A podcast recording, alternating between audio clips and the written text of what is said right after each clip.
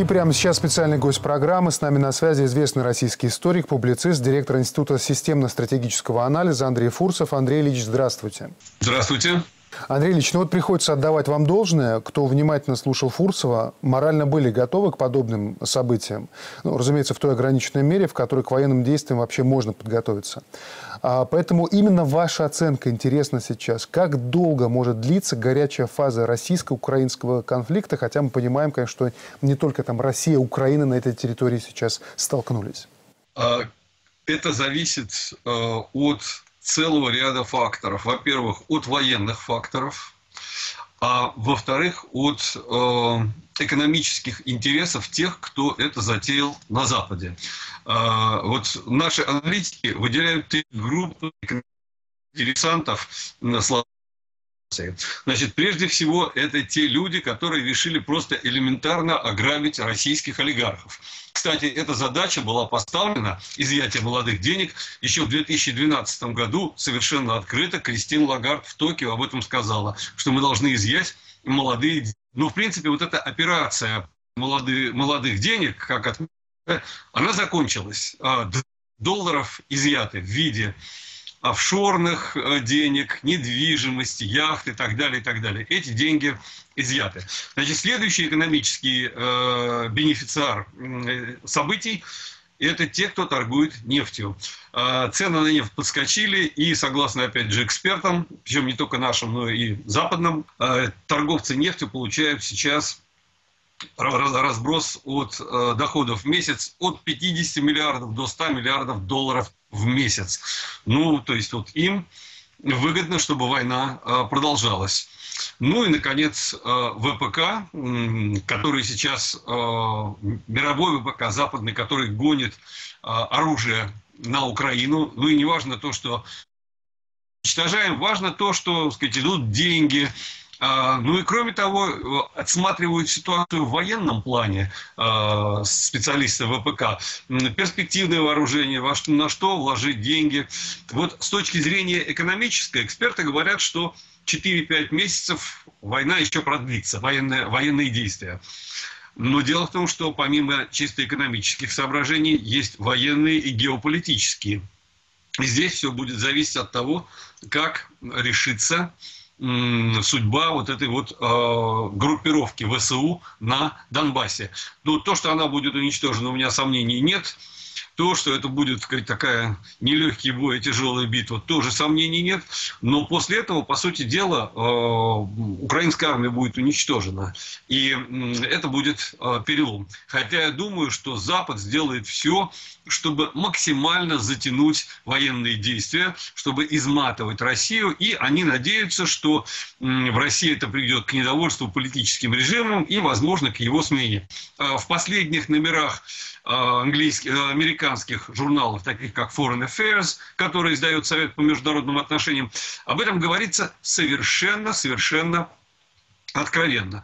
Впрочем, в той же Америке есть и другая точка зрения, согласно которой хорошо бы закончить войну, но закончить войну до военной победы России. Потому что, это тоже статья была в Foreign Affairs, там открыто написано, что если договор подписывать после военной победы России, то на Россию не удастся возложить вину за военные действия. Поэтому нужно это заканчивать. И кроме того, их очень волнует ситуация сближения РФ и КНР в случае продолжения военных действий. То есть здесь на длительность конфликта воздействуют совершенно противоположные тенденции. Но, судя по всему, российское руководство настроено, так сказать, очень серьезно. И то, что приезжал канцлер Австрии и убрался несолоно хлебавший, это лишний раз об этом говорит. Андрей Ильич, правильно ли мы понимаем, что сегодня мы совершенно определенно можем называть организацией государства, кому мир на Украине точно не нужен? Да, конечно. Мир, а точнее, как можно военный конфликт нужен и Соединенным Штатам, и Евросоюзу, и Великобритании. Причем это не значит, что у них нет своих интересов, которые противоречат друг другу.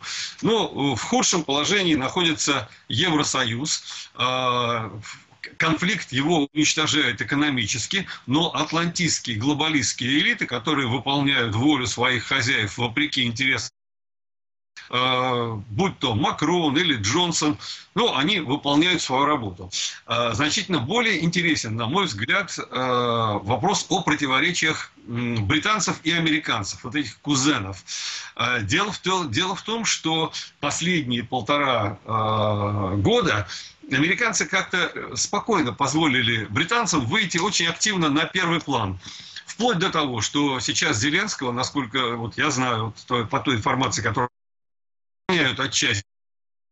отчасти из служб Эрдогана. Вот, вместе охраняют Зеленского.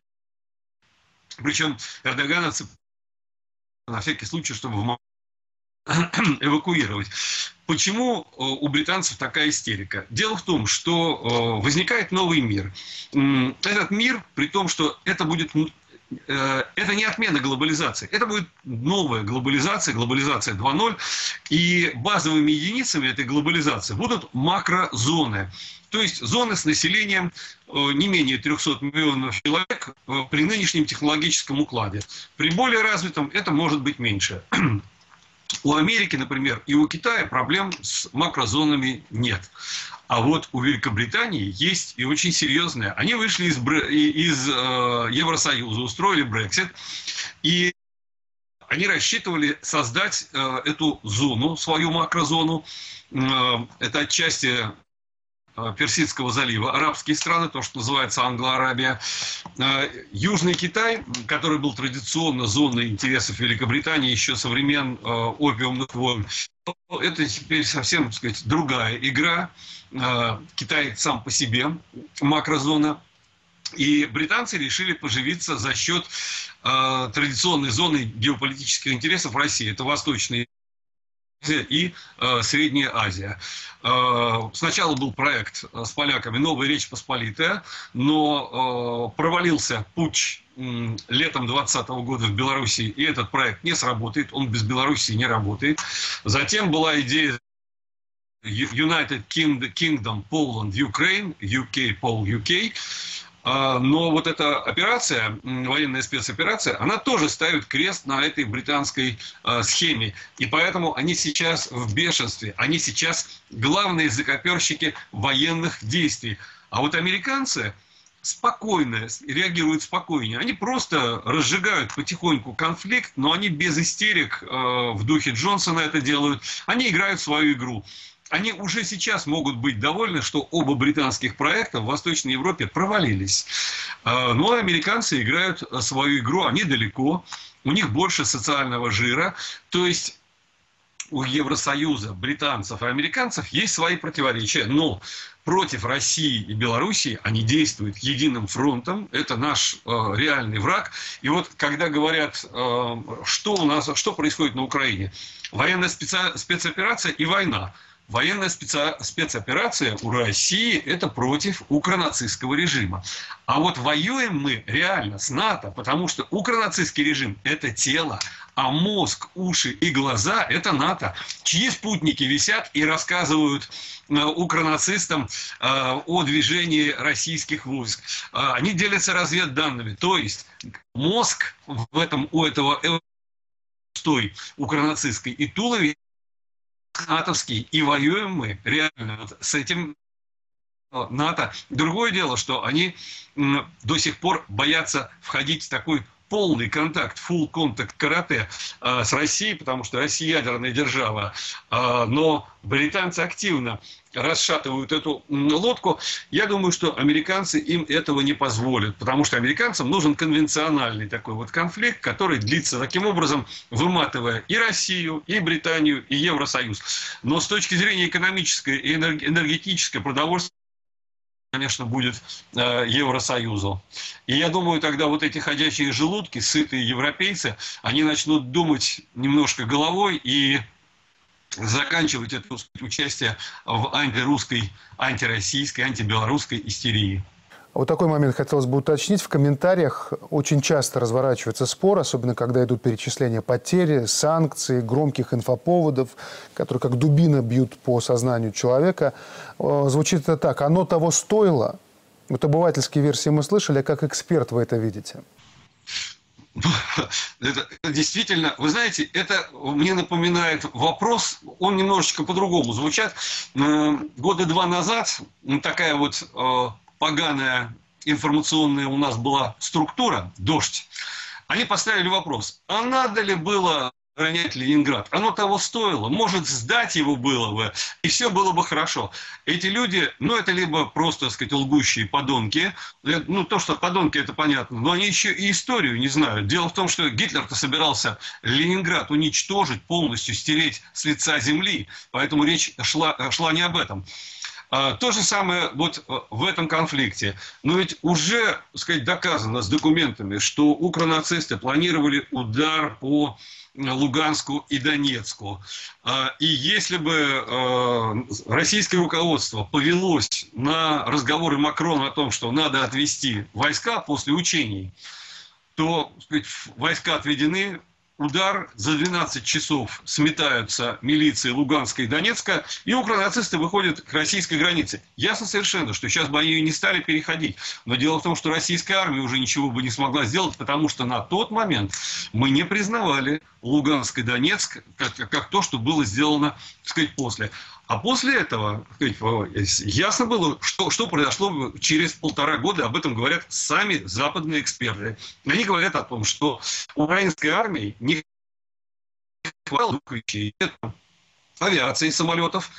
И американцы собирались поставить им F-15, F-16 и A-10 наконец 23-го, начала 24-го года. И горюче-смазочное масло, теплопроводы из Румынии и Польши на этот срок. А дальше, пишут западные эксперты, вот с этого момента, с рубежа 23-24 года, украинская армия могла бы воевать с Россией. Опять же, никто не говорит, что украинская армия могла нанести поражение России. Это невозможно. Но нанести неприемлемый ущерб, который спровоцировал бы в канун выборов 24 года политический кризис, это вполне реально. Вот что задумывалось. И правильно, так сказать, говорится, если драка неизбежна, нужно бить первыми. Вот эта акция 24 февраля, ее задача была свести к минимуму, сказать, вообще возможные в перспективе 2-3 лет потери. Другое дело, что, может быть, не доработала разведка, может быть, слишком были уверены, что украинская армия не будет воевать, хотя это странно. Странно противопоставлять украинскую армию и нацбаты. Они давно уже интегрировались в единое целое. Кроме того, психологическая обработка в течение 30 лет создала действительно определенный психотип. И я уже не говорю о том, что те, кто шел служить в украинская армия была единственным на Украине институтом, где платили деньги, где... То есть там был еще и экономический интерес. Так что здесь сделано было все на самом деле правильно. А какие перспективы в целом региона после установления мира? Ну, помните, такой термин был «руина», это состояние, в котором Украина оказалась после войн 17 века. Но вот будет нечто похожее. Кроме того, совершенно понятно, что речь сейчас идет об уничтожении украинской армии.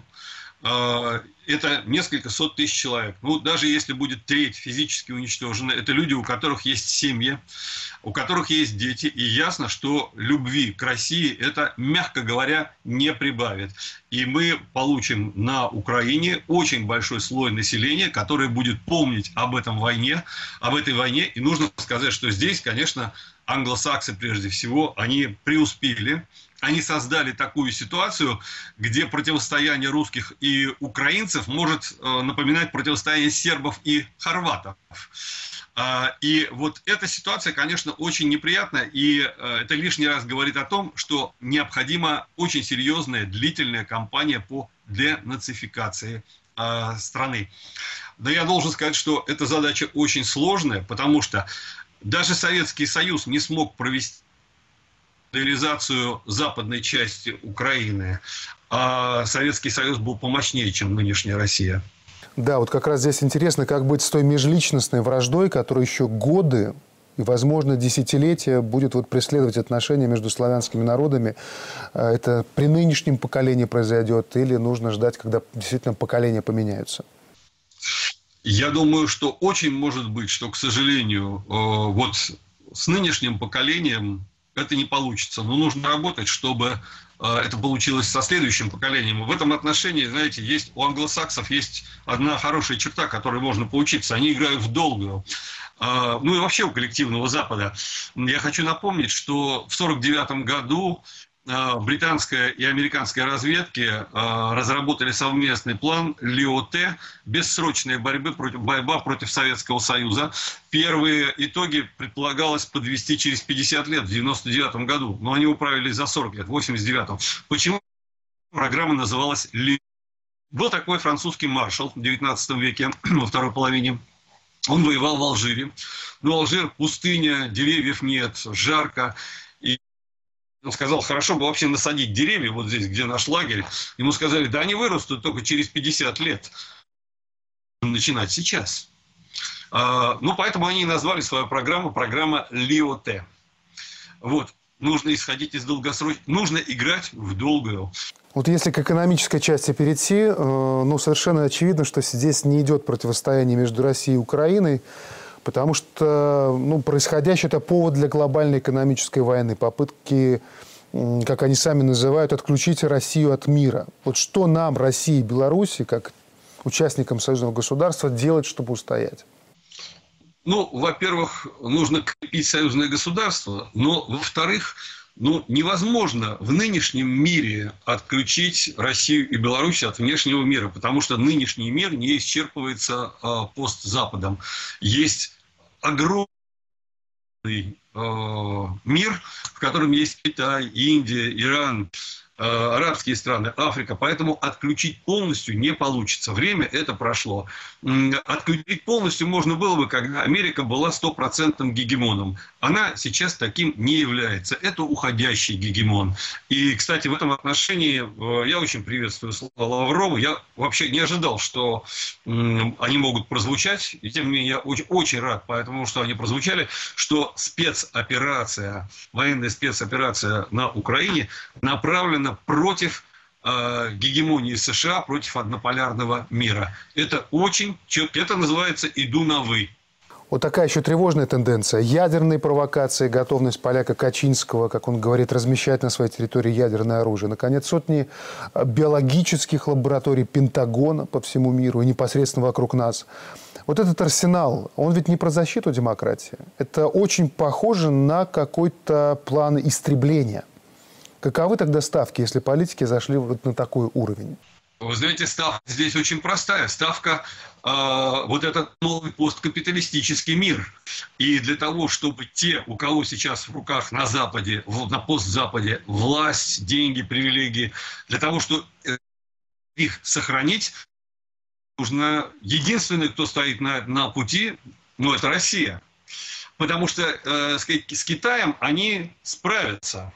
А вот Россия стоит на пути. Россия даже в том состоянии, в котором она есть, она все равно стоит на пути. Есть Россия, есть ядерное оружие, они не успокоятся. Очень-очень велики. Они сейчас попали, они попадают сейчас в ловушку Фукидида. Они утрачивают гегемонию. И они пытаются ее сохранить силовым способом. История показывает, что любые попытки сохранить гегемонию силовым способом, они как раз эту гегемонию и разрушают. Ну и надо помочь им в этом отношении. Вот все эти события перестраивают мир и всех нас. Вот позвольте личное ощущение, вот такое оно. Выйти из этого периода мы должны не теми, какими входили в него. Иначе получается, что мучения жертвы напрасные. А какие выводы мы должны сделать? Вот какими мы должны выйти из этой трансформации? Совершенно понятно, что невозможно просто выйти из кризиса вот так, как вошли, так и выходим. Это не принцип «остановите самолет, я слезу». Из кризиса либо в нем остаются в качестве жертвы, либо выходят совершенно новыми, новыми по качеству. От чего Россия должна освободиться? за последние 30 лет, плюс еще нужно взять 20 последних лет Советского Союза, то есть за последние полвека в нашей стране накопилось очень много гнили. Это было связано с тем, что уже в середине 60-х годов советская номенклатура стала превращаться в квазикласс, который решил интегрироваться в западный мир и был повернут в сторону западного мира. Люди эти по наивности своей полагали, что если у них есть ядерное оружие, их примут на Западе на равных. И они приняли, например, политику Запада детанта, разрядки напряженности, которая должна была Западу лишь дать передышку для финальным наступлением. Они приняли за, сказать, такой стратегический курс. И в самом Советском Союзе оформился слой в 70-е годы, который хотел превратиться в собственников, что и произошло после 91-го года. Вот одна из задач выхода из кризиса – освободиться от вот этой всей, которая проникла, ну, практически во все сферы нашей. Конечно, что сказать, все общество гнилое, но гнили хватает. И это видно даже в том, как определенные группы реагируют на военную спецоперацию, на какие-то вещи, связанные с Западом. Это сейчас лакмусовая бумажка. То есть мы должны выйти из кризиса сильными, едиными и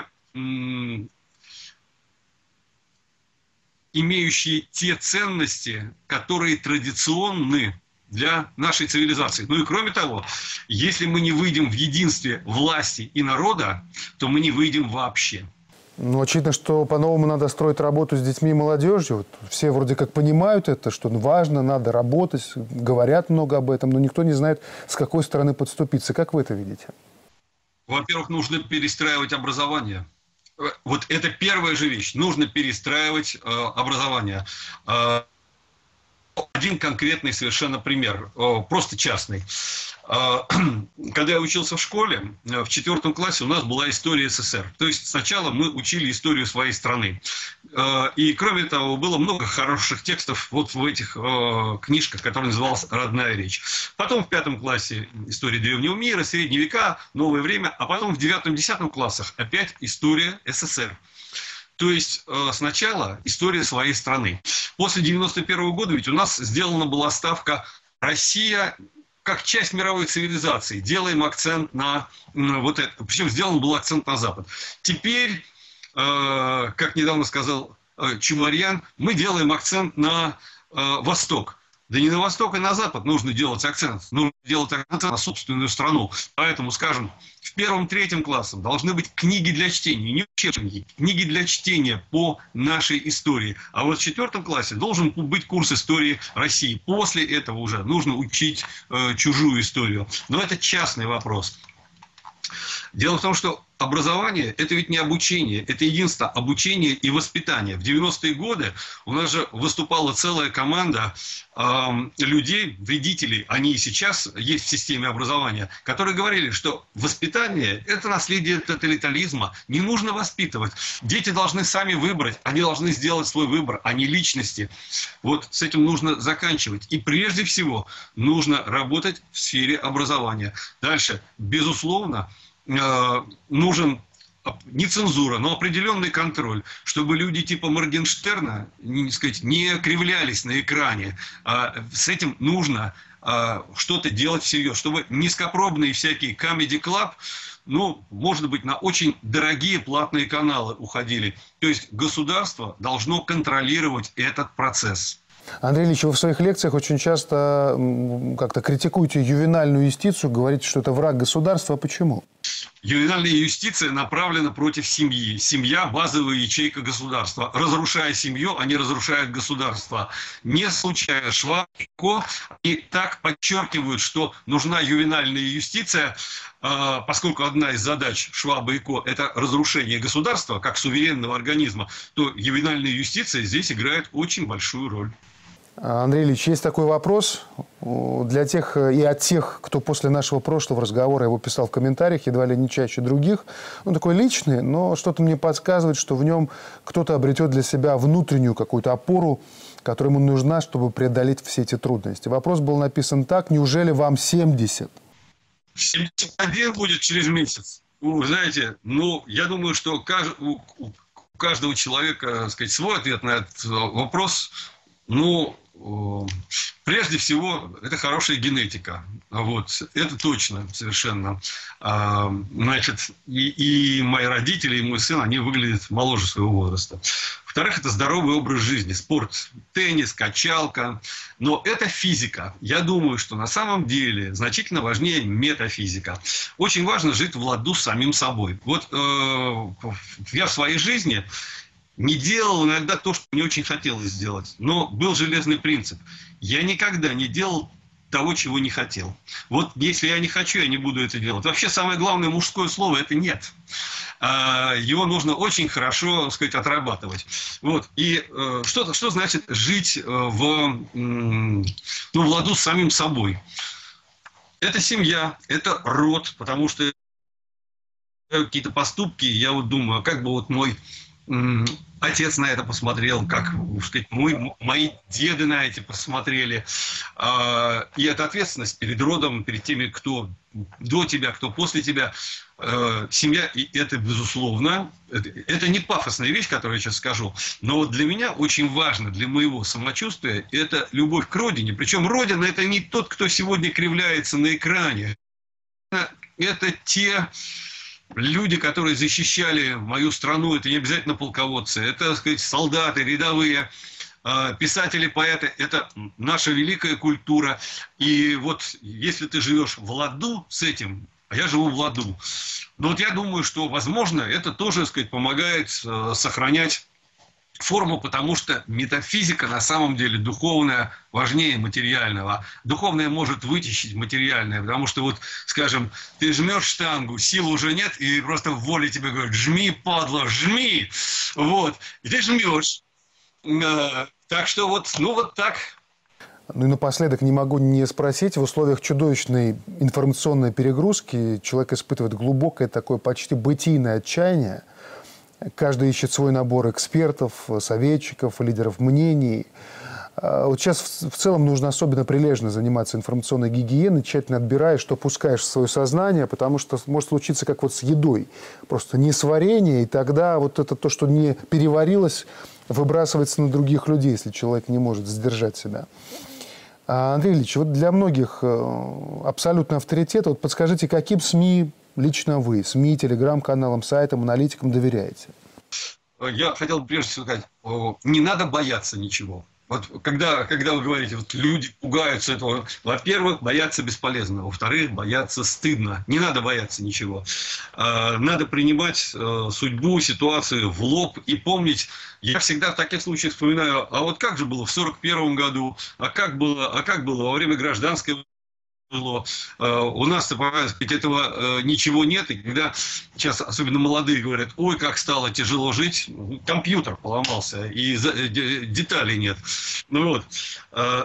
Так что здесь ни в коем случае не надо пугаться. Далее, ни в коем случае не надо верить враждебной пропаганде. Она и рассчитана на то, чтобы напугать, лишить воли к сопротивлению. Что касается авторитетов, ну, я не могу сказать, есть какие-то авторитеты. Я должен сказать, что вообще, в принципе, сопротивляться вот этому потоку помойной информации, для того, чтобы реально сопротивляться, нужно не только... Я скажу, какие я читаю, каналы там смотрю. Вот. Но есть значительно более мощное средство против вот этой помойной информации. Это великая классическая литература, причем не только русская.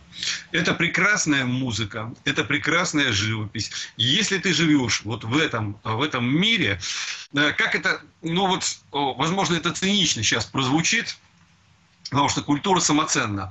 Но если у тебя есть слой культуры, это дополнительная броня против всей той мерзости, которая, так сказать, вот, крутится вокруг.